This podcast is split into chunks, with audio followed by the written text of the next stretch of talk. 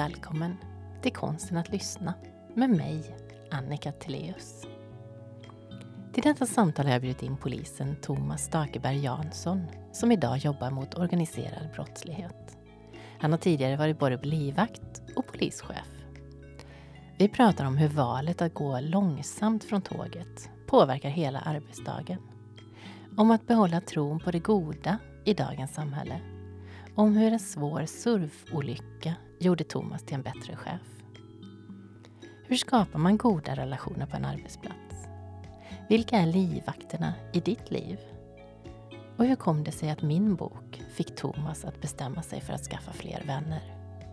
Det här är konsten att lyssna.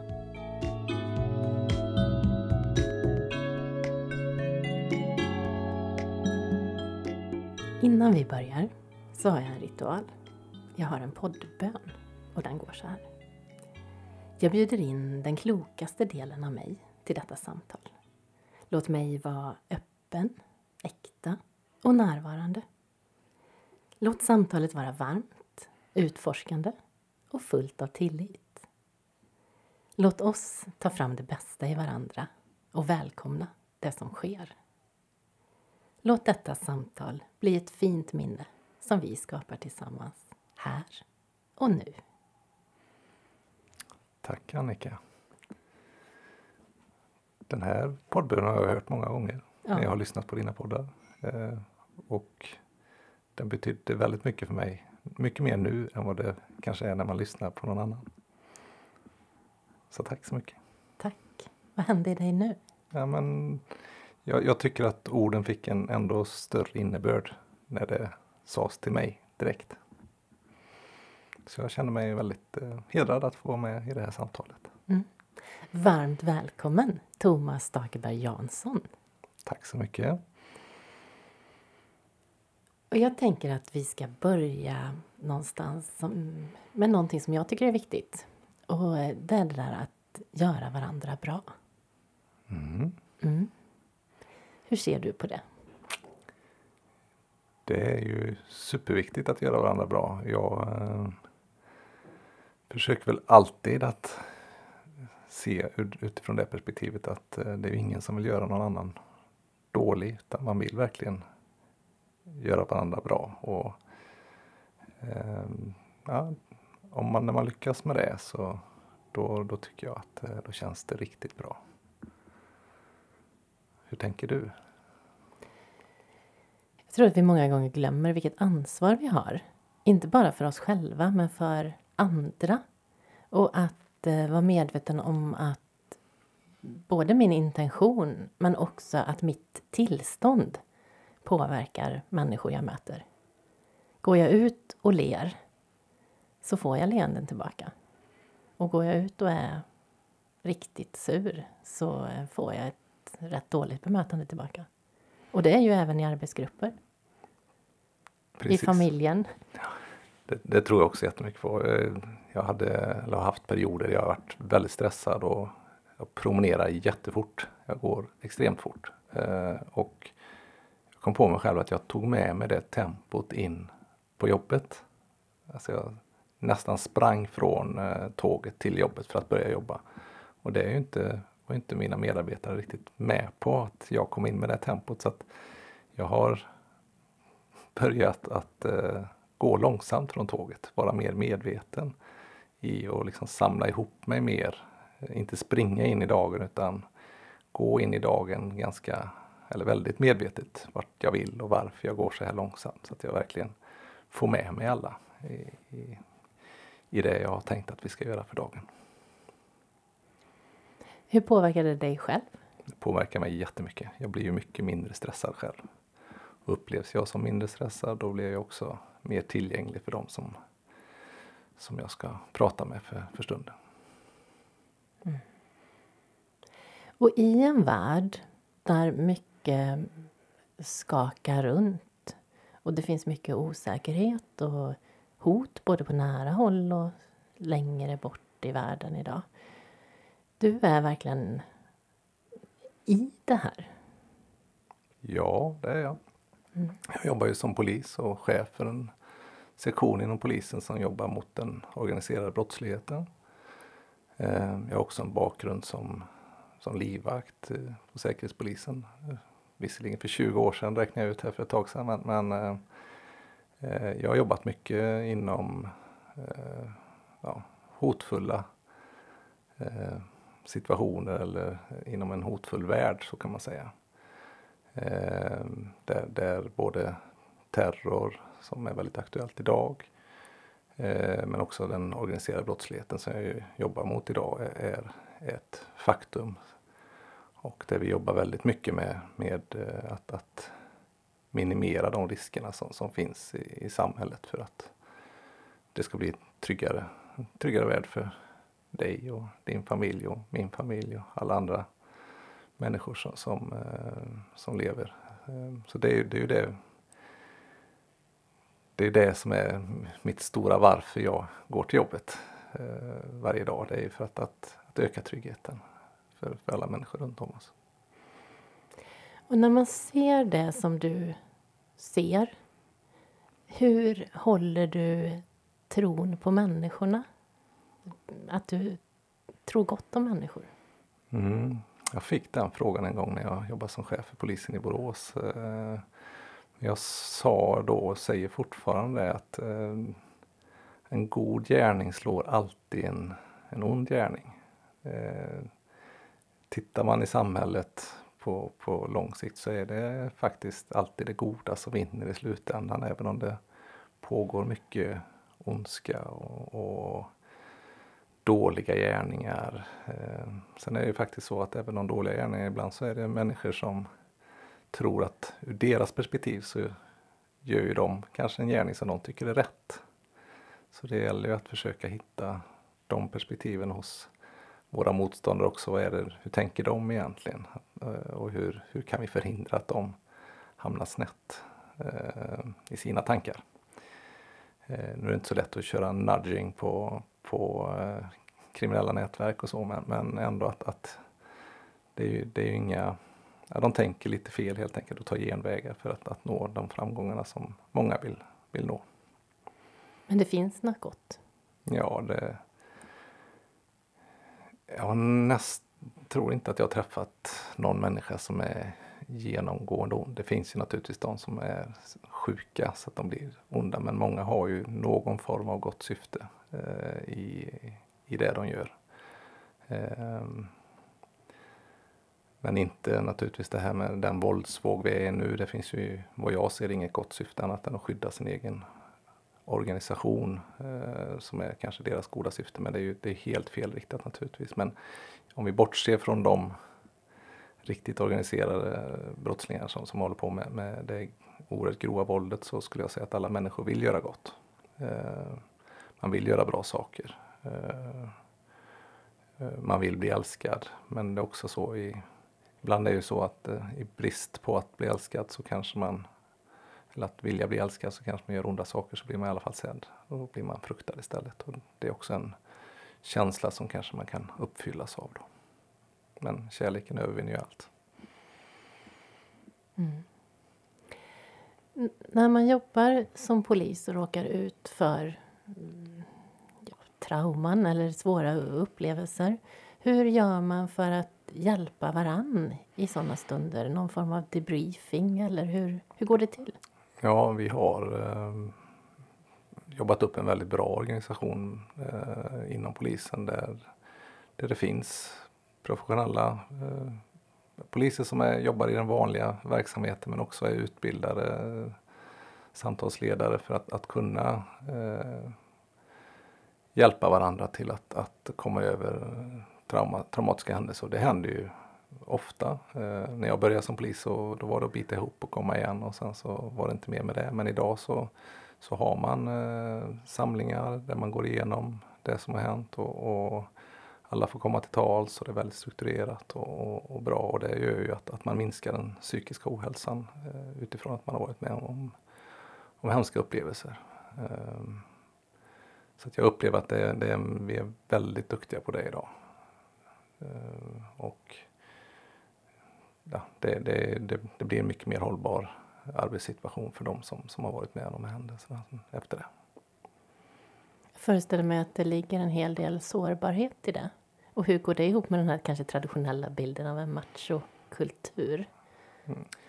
Jag skulle säga att machokulturen den är borta från polisen idag.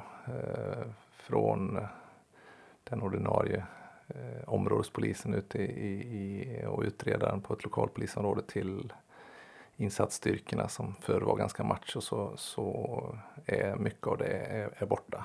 Eh, framförallt om man skrapar på ytan så sitter man i ett sånt här samtal där, där man har varit med om något traumatiskt så då ställer alla upp där och, och hjälper varandra. Eh, det är inte så att man ska behöver vara två meter lång och, och stor och, och, och ståtlig och hiskelig och som man sa på början på 1900-talet om en polis utan nu, nu är man en, en, eh, en vanlig människa med, där man får släppa fram sina, sina känslor och, och eh, kunna få hjälp att härbärgera sina känslor. För alla, alla får känslor kring sådana här händelser, antingen förr eller senare. Så det, jag upplever att det, det är ett helt, något helt annat idag. Jag misstänker att lyssnandet är en nyckelfråga där också. Så är det ju verkligen. Ehm, generellt så är ju att vara polis är ju faktiskt att lyssna. Ehm, förhörssituationer är ju ett, att ställa enormt öppna frågor så att man får ett, ett svar och att personen kan berätta med egna ord vad den har upplevt och sett. Ehm, jag som chef jobbar ju med lyssnandet och frågor, öppna frågor konstant. Ehm, är du ute på eh, ett uppdrag när du jobbar som, som patrullerande polis så gäller det verkligen att lyssna och känna in situationen innan du agerar. Eh, om det så är bara på två tiondels sekund så måste du ändå värdera situationen och då är, då är det ju att lyssna på och även både lyssna inåt och, och, och utåt. Vad, eh, vad man är på väg in i och ska göra. Eh, det är just när vi Går man in fel i en, en, ett ärende när man är ute och jobbar som patrullerande polis så kan ju det göra att, att situationen går åt ett helt annat håll jämfört med om man lyckas på ett sätt att kommunicera så att man eh, får med sig den individen som man kanske ska utsätta för ett ganska grovt intrång i, och, och frihetsberöva personen. Och är du duktig på att kommunicera där så, och lyssna på den personens behov också så, så kan det ju lösas utan våld istället för att man måste ta till mer våld än, än vad som kanske skulle behövts om man bara var tillräckligt kommunikativ från början. Hur, hur ser utbildningen i att lyssna ut för poliser idag? Oj, nu är det ju 30 år sedan jag gick polisutbildningen så att eh, eh, Eh, jag har ju varit och tittat på några övningar på polisutbildningen i Borås bland annat och där, eh, där får man ju träna på att, att eh, på riktiga situationer där de har ett, en, byggt upp en hel liten kvarter med inomhus där man, det finns en butik och allt möjligt. Och då får de eh, träna på att, att eh, på olika sätt få på, och prata med, med dem de ska ingripa mot. Där bland annat.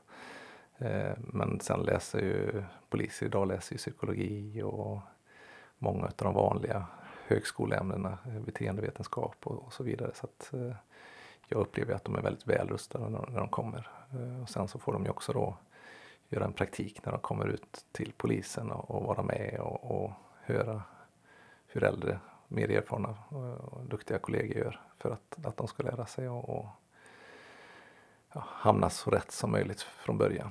Ehm, sen är det ju det görs ju tester innan man blir polis eh, och intervjuer så att vi så vi vet om, om vi får rätt personer. Ofta så Man har ett bra grundämne. Ja, men det är ett bra grundämne. Det är verkligen så som, som är viktigt att vi, att vi känner att det är rätt. Och särskilt nu när vi ska bli så många nya poliser. Man satsar ju enormt mycket på polisen. Från, från statens sida då. Så att eh, vi vill ju ha vanliga människor som är bra på att lyssna och som är bra på att kommunicera. Och, eh, det är ju ingen av oss som är några övermänniskor utan det, det är bara att, att, känna när man håller en intervju med någon som man ska anställa att vill jag jobba ihop med den här personen? Är, är, är personen bra på att kommunicera? Är personen bra på att reflektera över olika skeenden, varför det blir som det blir? Och, eh, om man hamnar i en konflikt, hur agerar man, hur tänker man? Eh, att förbereda sig på det. Eh, det tycker jag är väldigt viktiga delar eh, när jag anställer personal till mig. När man har råkat ut för någonting så, jag vet ju i mitt jobb, jag gör inte alla rätt alla gånger. Och, men i men i polisyrket så får det ju konsekvenser om man gör någonting som inte blir helt rätt. Hur hanterar man det efteråt? De egna tankarna och... Ja, vi har ju eh, efter varje arbetspass så har vi avslutningssamtal bland annat. Eh, där, eh, där man pratar om vad, vad hände under det här passet och är det någon särskild händelse och vad, vad kände jag och vad lärde jag mig av det här? Eh, det kan ju naturligtvis få konsekvenser hos oss att eh, det har det gått snett så att någon har blivit skadad eller eh, liknande i ingripandet så skrivs det ju per automatik en anmälan om, om tjänstefel och då får det göras en utredning om, om det. Och det skrivs väldigt många tjänstefel inom polisen och de allra flesta skrivs ju av att det var inget brott. Vi har ju rätt att, att använda oss av våld men inte hur mycket våld som helst. Eh, utan det, det, finns ju en, en viss, viss nivå bara för att kunna betvinga det våld man möts av eh, egentligen då. Eh, men att vi ska försöka jobba så mycket utifrån att det är en no blame culture eh, hos oss också. Det är ett populärt ord inom managementvärlden överhuvudtaget. Men det är väldigt viktigt att eh, om, om, om man får medarbetare att faktiskt berätta vad man har gjort och hur man kände och vad man upplevde. Då, då, då vågar personen berätta det så bra som möjligt så att, så att man, man står för vad man har gjort helt enkelt. Eh, och, och sen så får vi hjälpas åt så att det blir bättre nästa gång. Eh, för vi jobbar med människor och människor agerar olika vid olika tillfällen. Så det är det här att läsa av situationen. Men en polis har oftast bara en, två, tre sekunder på sig att bestämma sig för om man ska gå höger eller vänster. Och det är klart att det kan bli fel. Eh, men det får inte bli så fel så att man begår brott eller liknande. Då, då får vi stå för det också. Och det har också ändrat sig under de här åren som jag har varit polis. Att idag eh, så står vi upp för det som är rätt på ett helt annat sätt. Eh, när jag började som polis så kunde det verkligen vara att, att man skyddade varandra och, och det fanns ju en, en, eh, en, en yrkesstolthet där man, ja, som sagt, man skyddade varandra även om, om det var någon kollega som hade begått något som var en oegentlighet. Men eh, det, det upplever jag är, är, mer eller mindre borta idag. Är det någon som begår övergrepp så då, då anmäls det. Och det, det borgar ju väldigt mycket för att vi får en högre rättssäkerhet. Och det tycker jag känns skönt. Mm. Du nämnde att du har jobbat som livvakt. Hur är det att kliva in i någons vardag och egentligen inte märkas? Mm, det, är, det är speciellt. Eh, för vi ska ju inte påverka de skyddspersonerna som, som vi jobbar med eh, utan ehm, ehm, det krävs ju att man är, en, ehm, ja, man lite, en fluga på väggen men man måste ändå ta lite plats för man är ju satt att, att skydda den här eh, individen och eh, man får ju uppleva samma saker som skyddspersonen får göra. Fast det är inte jag som upplev ska uppleva det egentligen utan det är ju den här eh, skyddspersonen som, som ska få sin upplevelse och att vi ska göra det så bra som möjligt. Eh, jag skulle ju aldrig vilja ha eh, livvaktsskydd för det är ett enormt intrång där man hela tiden har någon som ska, ska skydda dig eh, samtidigt som, som eh, du har ju lite ansvar själv också för din egen säkerhet. Du kan ju inte bara kasta dig in i saker. Eh, så att hela tiden är det en, en, en växelverkan mellan skyddspersonen och livvakterna och man behöver ju kommunicera ja, hur, vad man har tänkt att göra behöver ju skyddspersonen göra så att vi kan ligga ett steg före hela tiden. En, en livvakts jobb är ju mestadels egentligen att, att minimera risker. Eh, det handlar ju egentligen inte om att ta en kula eller det här som är i bodyguard-stuket eh, utan det är, det är något helt annat. Att hela tiden Eh, se, försöka se lite runt hörnet. Vad är det som är nästa steg? Vad ska hända?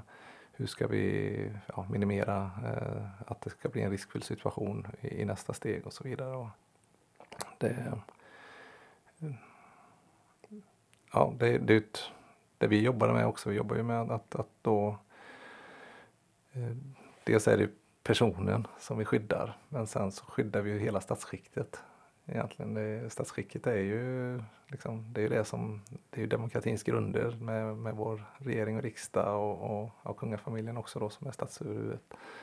Eh, sen så har, hade vi ju våra eh, ett antal ambassadörer också som, som hade skydd när jag jobbade då. Och det, det är ju att, att se till att ingenting får hända utifrån att vårat eh, ja, Sveriges demokrati skulle ju bli väldigt eh, bli sårad om, om det händer någonting med de här skyddspersonerna.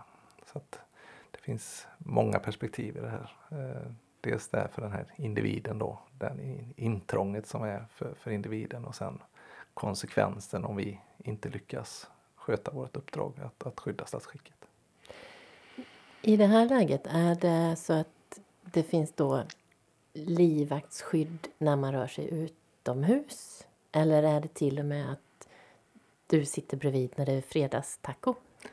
Nej, fredagstacon är vi inte på, men eh, det är ju Det är helt och hållet beroende på vad den skyddspersonen eh, har för skyddsbehov och vilken hotbild det blir.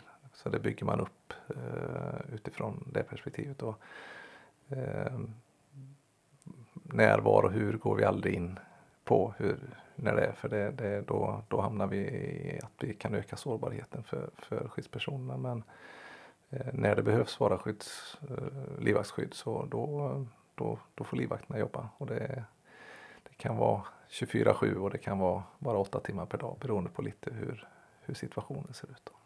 Hur håller man sig alert i ett långt pass på det sättet? Ja, man jobbar ju lite utifrån en, en, en sorts färgskala egentligen, om det är grönt orange eller rött läge. Så att, för man kan aldrig gå på, på läge rött hela tiden utan eh, det, det beror på helt enkelt när, eh, var, var, och vilken situation man är. Eh, sen, man tränas ju på att ligga på en ganska hög nivå om man, om man jobbar, ja, man skulle tänka sig en en fest som Nobelfesten till exempel, då är, den är ju ganska lång. Då behöver man jobba eh, ganska hårt eh, och kunna vara alert hela, hela tiden och då, då får man liksom ha laddat upp på ett bra sätt och vilat upp, upp sig innan och, och se till att man verkligen vet att nu är det ett antal timmar som jag måste orka och det gör man ju. Men sen så får man ju gå ner i läge grönt kanske en lite längre stund efter det för att orka gå på nästa pass. Då. Så det, det, gäller och, och att man, man, kan inte ligga på läge rött jämt och så är det ju i det vanliga arbetslivet också. Om, eh, om man ligger på jobbar på 100 procent i, i, hela tiden då kan du ju inte prestera när du väl behöver öka takten. Då har du, ingen, då har du liksom inget, eh, ingen, inget utrymme att, att eh, jobba ändå hårdare för då, då är det stopp där.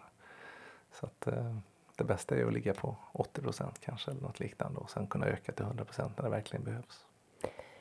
Ja, och jag tänker på som du berättade att du gick väldigt snabbt från tåget till jobbet och att det hände någonting när du gick långsammare. Att vi kanske förväxlar att ligga på rött med att springa väldigt fort. Det tror jag.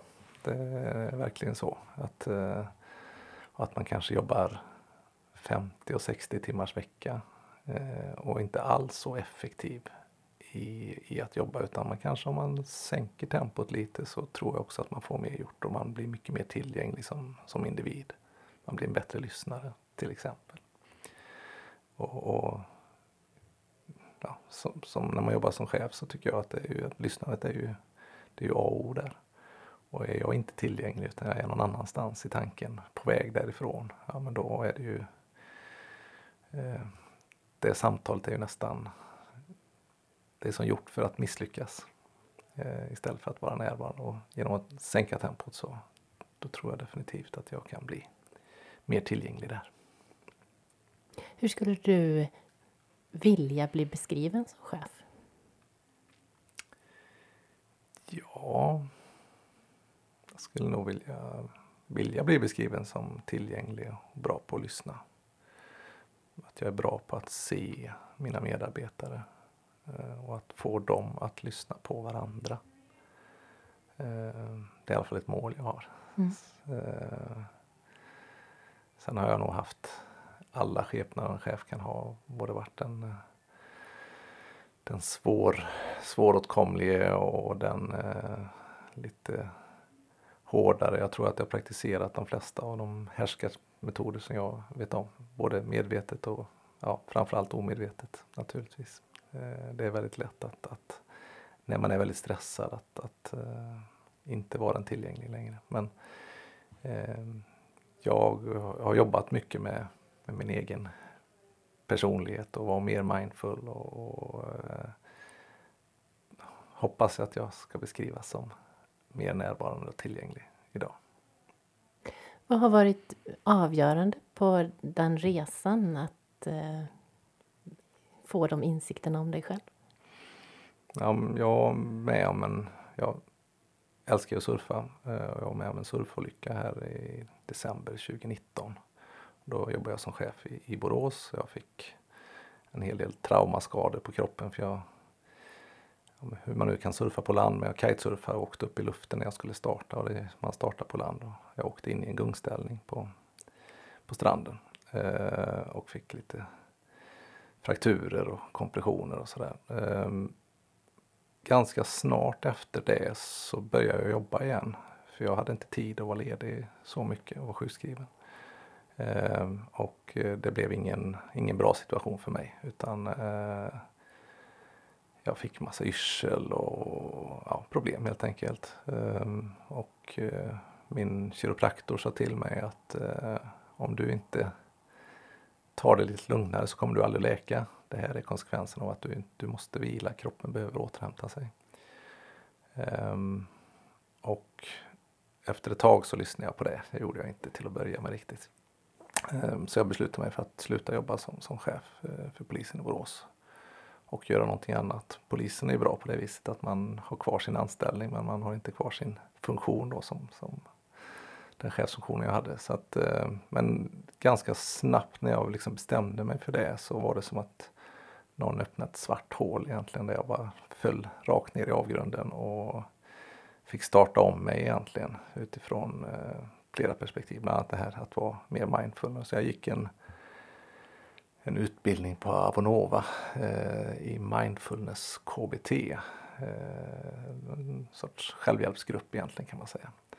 Så att i tio veckor så åt jag medvetet och jag tuggade medvetet och jag skannade min kropp. Jag hade läxa varje dag som jag genomförde och i det så upptäckte jag saker som eh, vad jag tyckte var viktigt för mig själv. Och jag förde dagbok och, och liksom hittade helt andra värden i, i livet än att vara polisen Thomas. Eh, också tittade på mig själv lite hur, hur hade jag varit som chef innan och det jag beskrev att jag ville bli beskriven var kanske inte det jag blev, skulle varit beskriven som innan. Då. Eh, så att det gjorde jag och eh, så småningom, jag jobbade som kommunikatör inom polisen ett år ungefär och eh, sen kände jag suget komma tillbaka efter att få vara ledare igen och fick, fick en ny chefstjänst efter att ha sökt in, inom polisen då och det var det kände jag att det var saker som liksom föll på plats för mig. Eh, men det här avgörandet det var verkligen den här olyckan och att jag behövde göra, någonting behövde göras för att jag skulle sitta still och börja tänka efter lite. Vart är jag på väg och vad, vad vill jag egentligen och hur vill jag upplevas och, och vara som person. Då. En smärtsam upplevelse var det men eh, i efterhand så har det varit väldigt nyttigt. Det är ju sällan så att något ont inte för något gott med sig utan tvärtom. Mm. Det är ju jättefint att du tog vara på tillfället Mm, det hade ju varit synd om jag inte hade gjort det. Definitivt. Ja. Uh, så att ja, det var... Ehm, jag vill ju inte ha det ogjort. Eh, men det är klart att eh, de skadorna jag fick de är ju inte riktigt läkta än. Så att eh, det, på det viset hade det kanske varit bättre om någon hade sagt till mig att, eller någon hade fått mig att stanna upp utan att jag behöver då landa i en gungställning för den sakens skull. Mm. Vad kunde ha fått dig att stanna upp som inte hade varit så drastiskt? Eh, kanske om någon eh, eh, någon hade kunnat prata med mig eller om jag hade varit så tillgänglig så att någon trodde att jag skulle lyssna på den personen på, på ett bra sätt. Eh, det är möjligt att, att det hade kunnat vara, men det är förmodligen inte.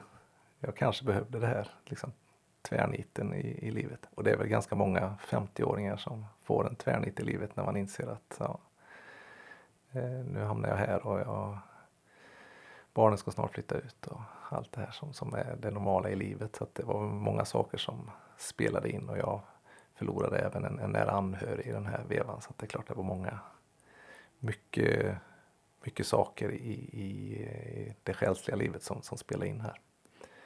Ehm, tveksamt om det hade gått på något annat sätt men eh, det finns ju alltid någon som är väldigt duktig på att, att kommunicera och kanske om någon hade brytt sig om mig lite mer. Eh, I samband med det här så, så upplevde jag att jag var väldigt ensam.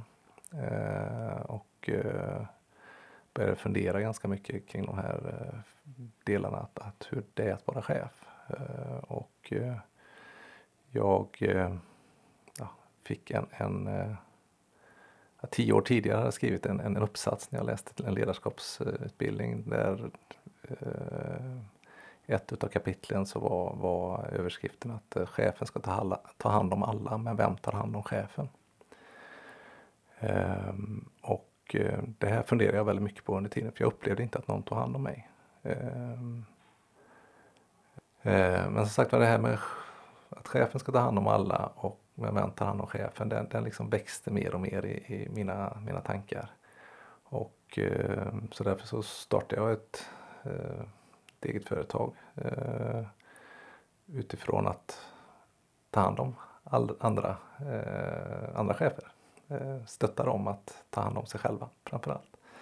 För det här med att chefen ska ta hand om alla men vem tar hand om chefen handlar om att du måste ju själv ta hand om dig själv till att börja med. För det finns bara en enda person du har ansvar för och det är dig själv. Eh, och eh, när du själv kan ta hand om dig själv, ja, då kan du ta hand om andra. Eh, och om du har tagit hand om andra så kan de ta hand om jobbet kan man säga som chef då. Eh, och eh, Claes Friberg som ju var Säpo-chef och han var även chef för polisen i Region Väst. Han har ju haft en, en saying också som, som är, eh, tycker jag, väldigt klok där, där han säger att eh, det finns tre prioriteringar du behöver göra och den första prioriteringen är att ta hand om dig själv, din egna hälsa. Den andra prioriteringen är att ta hand om din familj. Och den sista prioriteringen, det är jobbet. Det sa han som den högsta arbetsgivaren. Eh, och han lever efter det. Han sa upp sig från sitt jobb som säkerhets, eller chef för Säkerhetspolisen för att han eh, inte kunde ta hand om sig själv och sin familj riktigt. Eh, tyckte han. Eh, och det tycker jag är en, en väldigt eh, liksom, så här grundläggande gött att någon som är högst upp säger det där. Eh, och, eh, jag har försökt att lägga över det lite utifrån eh, att eh, man behöver ha sina livvakter. Eh, och eh, du måste ha din egen livvakt först. Du behöver se vilka andra livvakter finns det som kan hjälpa dig när du liksom, när det börjar bli lite tufft. Eh, och då har man ju sina vänner till exempel som kan ta hand om, sig, om dig. Eh, du har din familj. där, nummer två som Claes Friberg sa, det är också jätteviktigt. Eh, och sen så finns det andra delar och det är ju skyddsfaktorer egentligen. Liksom. Att, att det finns människor runt dig som kan ta emot dig när du faller. Eh, det tror jag är jätteviktigt. Och där kan man ju ha eh, en professionell mentor, man kan ha eh, ja, naturligtvis företagshälsovård och sådär men det är ju jätteviktigt att man har andra människor som förstår din situation och sådär som, som kan stötta dig i det. Eh, men just då när jag, när jag gick den här mindfulness-delen och då läste jag också din bok. Eh, och där var ju den här eh, övningen att skriva hundralistan. Så jag tycker att det var jätteroligt så jag gjorde den själv också där. Eh, och det är några år sedan nu, många av dem. Eh, Kanske bara ska berätta hur övningen går till? Ja, du har en timme på dig. Ja. Och så, man har en timme på sig och så ska man skriva eh, ner hundra saker som du drömmer om att göra de kommande fem åren. Stämmer va? Ja, och lite grann att ställa sig i framtiden. Ja, att man går fem år framåt i tiden och ser vad har jag gjort de här fem åren. Precis. Då händer det lite grann i hjärnan också. Ja. Eh, så det var jätteroligt. Det skrev jag. Där skrev jag bland annat att jag skulle skaffa tio nya kompisar. Eller nya vänner. För jag upplevde, upplevde ju själv att jag hade lite för lite vänner. Eh, lite för få livvakter runt mig.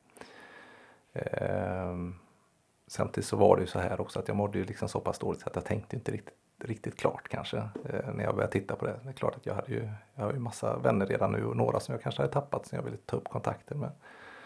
Eh, men eh, de där tio vännerna de är nog 40 idag istället. Så att eh, det, bara man liksom tittar på någonting man, man vill någonstans, man skriver ner det här för sig själv så uppfyller man förmodligen den där, eh, de där drömmarna på ett sätt om man verkligen vill det. Och det var väldigt roligt, de första 20 sakerna, det var ganska materiella kommer jag ihåg när jag skrev. Och sen efter 20 saker så då började det bli mer och mer existentiella saker. Att, ja, träffa pappa oftare, fika med någon kompis. Eh, alltså ganska små men väldigt viktiga saker för att få ett liv att fungera. Så tack för det Annika. Fantastiskt att höra att du gjorde det, att det ja. betydde något för dig. Ja, den boken, jag tror att jag läste din bok precis vid rätt tillfälle för mig i livet. För det, jag behövde läsa de delarna just då. Mm. Det känns jättefint, tack. tack. Mm. Mm. Jag tänker på det här med att eh, nya vänner. När jag var ung så trodde jag att jag skaffade vänner, fick vänner medan jag pluggade. Och sen trodde jag att det var klart. Att man inte fick nya vänner. Idag är jag otroligt glad att jag hade fel. För eh, ja, senast förra veckan så hade jag både en frukost och en lunch med helt nya personer. Som kände som att ja, men det här är faktiskt början på någon form av vänskap. Vad fint. Mm.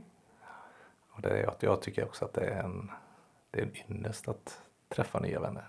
Eh, få känna på, är det här en person jag vill fortsätta umgås med eller är det bara någon i flödet? Mm. Eh, man har ju haft mängder med vänner i olika situationer. En del är ju liksom rent arbetsrelaterade, vi jobbar på samma arbetsplats, vi har det jättetrevligt ihop.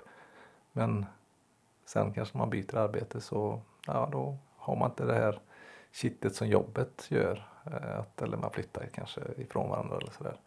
Ja, då umgås man inte längre men det, ändå, finns också ändå någon sorts vänskap och man tycker det är ganska kul att träffas igen. Och om man verkligen vill upprätthålla kontakten, då ser man till att upprätthålla kontakten.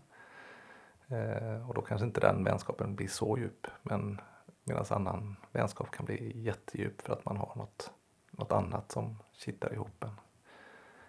Eh, ibland har man ju gått någon utbildning där man har ju, jag vet jag gick UGL eh, kurs här för, för något år sedan. Eh, Utveckling för grupp och, och ledare. ledare. Precis. Eh, och det valde jag också, jag gav det till mig själv i 50-årspresent. Eh, att, att gå den. Så att jag betalade privat för att göra detta. Och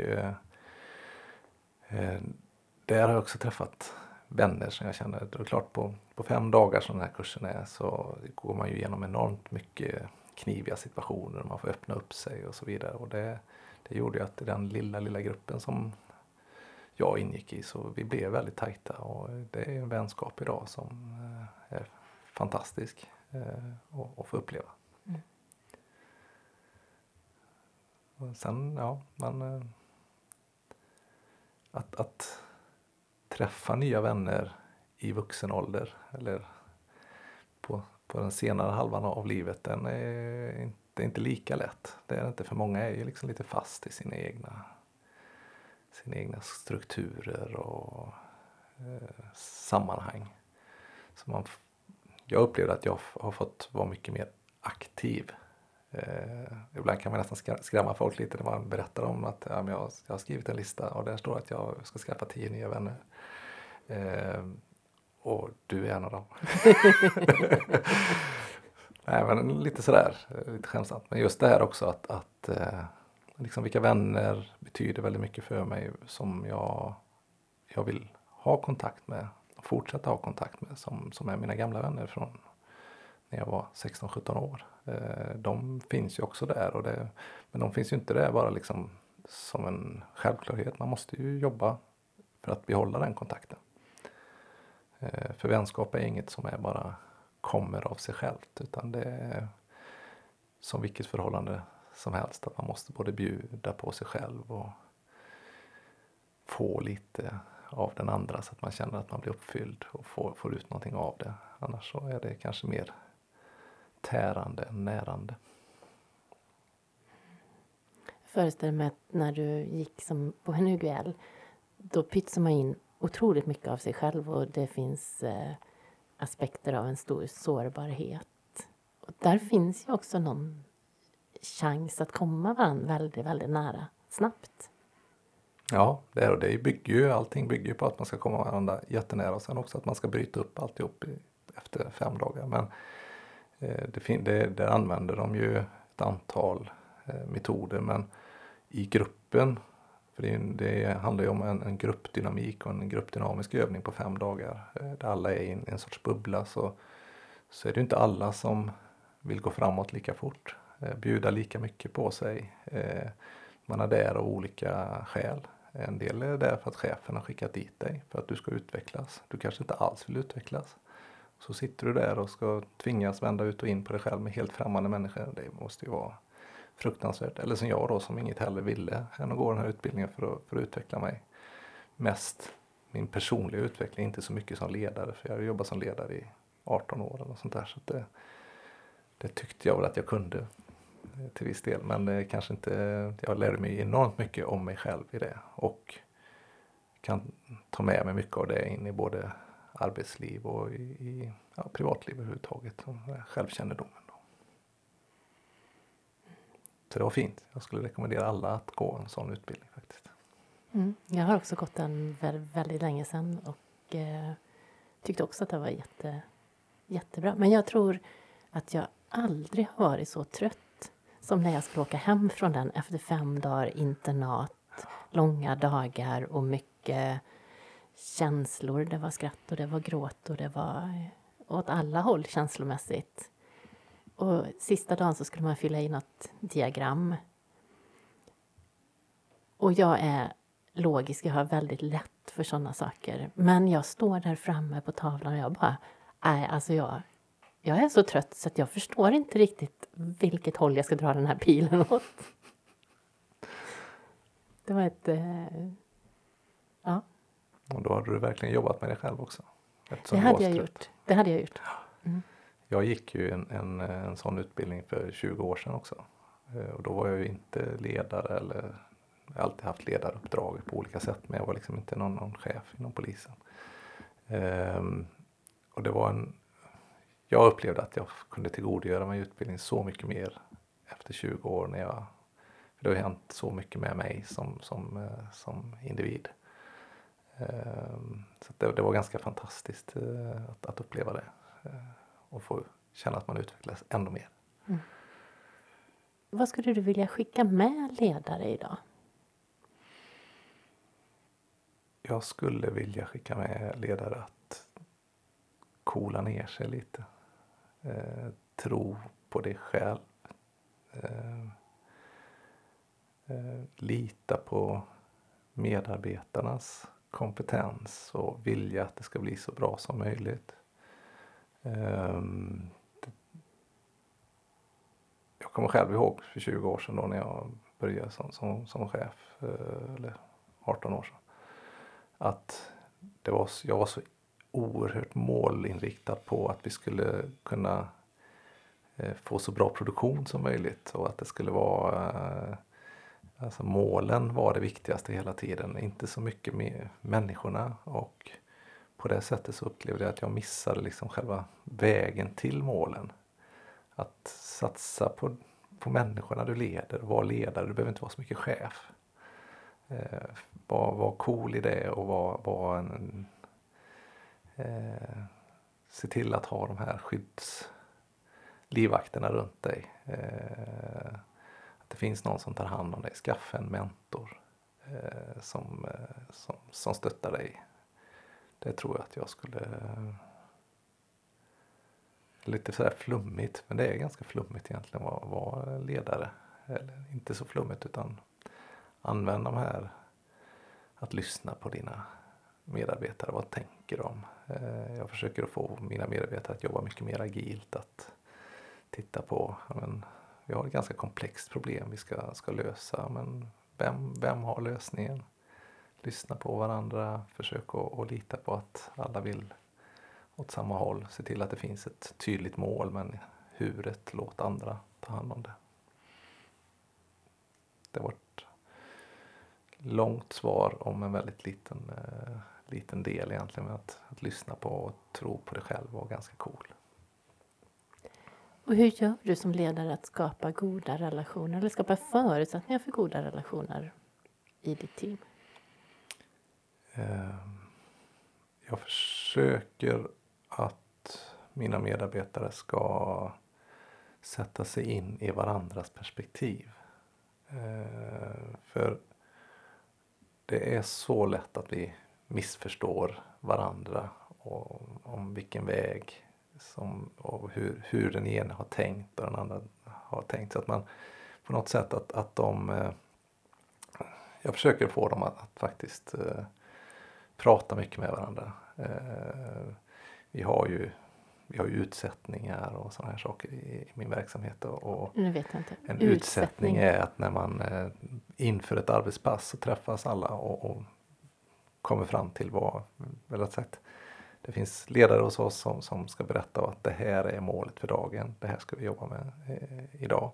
Huret, eh, det får ni bestämma själva. Eh, och eh, i samband med det så, så får, eh, eh får de också berätta liksom vad medarbetarna får berätta vad är det egentligen de har hört. Vad är det de tror att vi ska utföra den här dagen. Så det gäller ju att, att få Eh, en återkoppling på det. Eh, de, de behöver få en, en eh, ja, få vilket perspektiv är det vi ska ha idag egentligen i, i det vi jobbar med. Eh, och det är även mellan cheferna eh, att, att, att vi är överens om vilket håll vi ska gå. Eh, så att vi inte den ena går åt ett håll och den andra går åt ett annat håll. det var ganska roligt, jag såg på, det var någon sån här memes på, på LinkedIn eller någonting här i, i helgen. Där det var två olika eh, filmer på eh, åtta människor som paddlade kanot. Eh, I den ena kanoten så satt de fyra och fyra mitt emot varandra och paddla åt samma håll och så skulle man liksom försöka putta. de ena fyra ska vara starkare än de andra, en sorts omvänd dragkamp. I den andra satt, fyra, eller satt åtta stycken åt samma håll och paddlade åt, åt samma håll och det gick ju som bara den framåt då.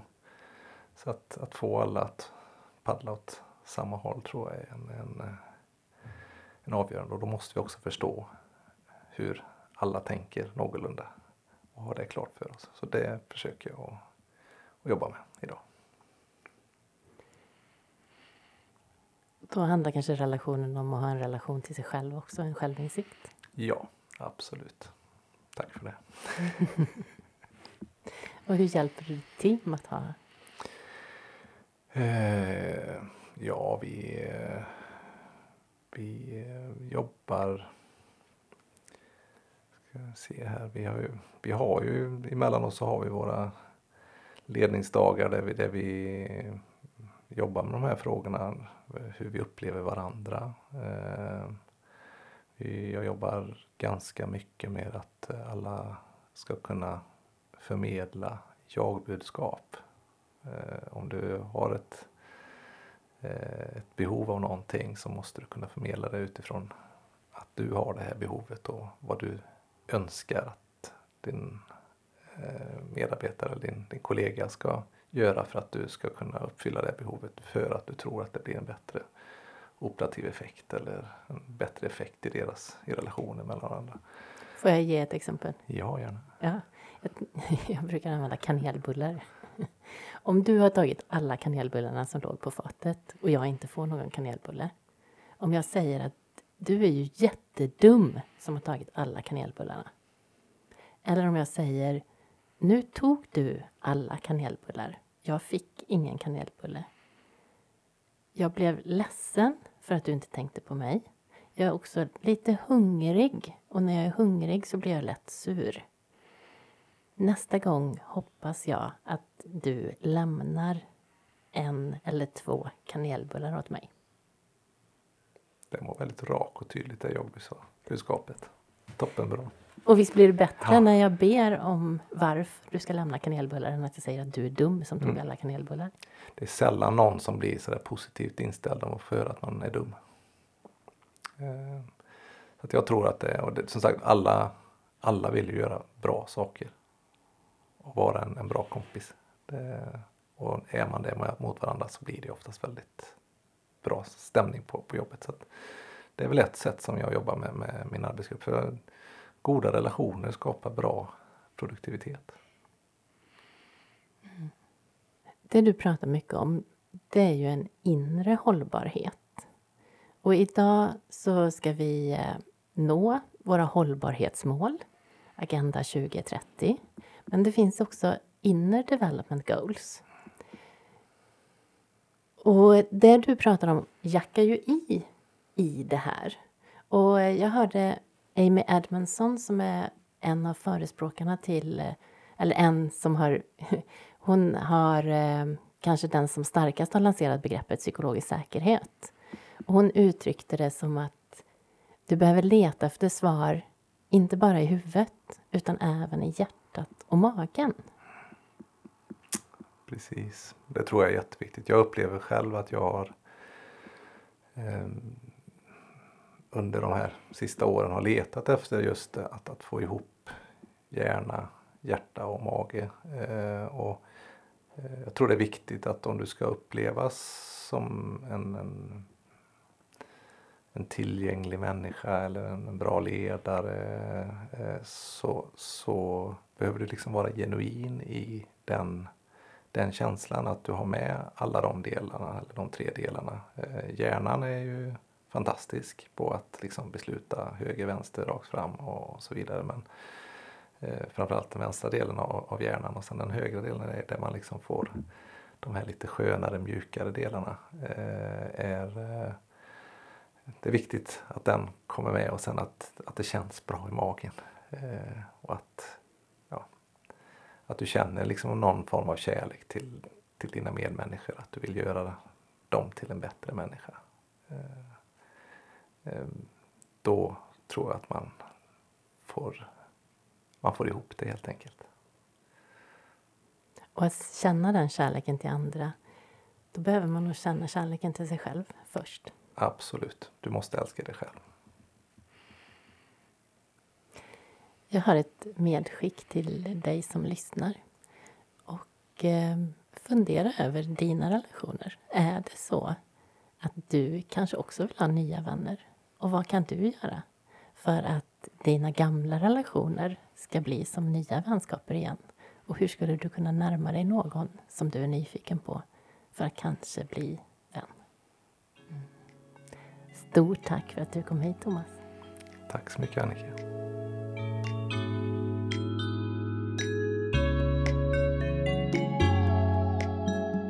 Jag tar med mig mycket från vårt samtal som jag kan sammanfatta så här. Lyssna på dina medarbetare. Lyssna och tro på dig själv.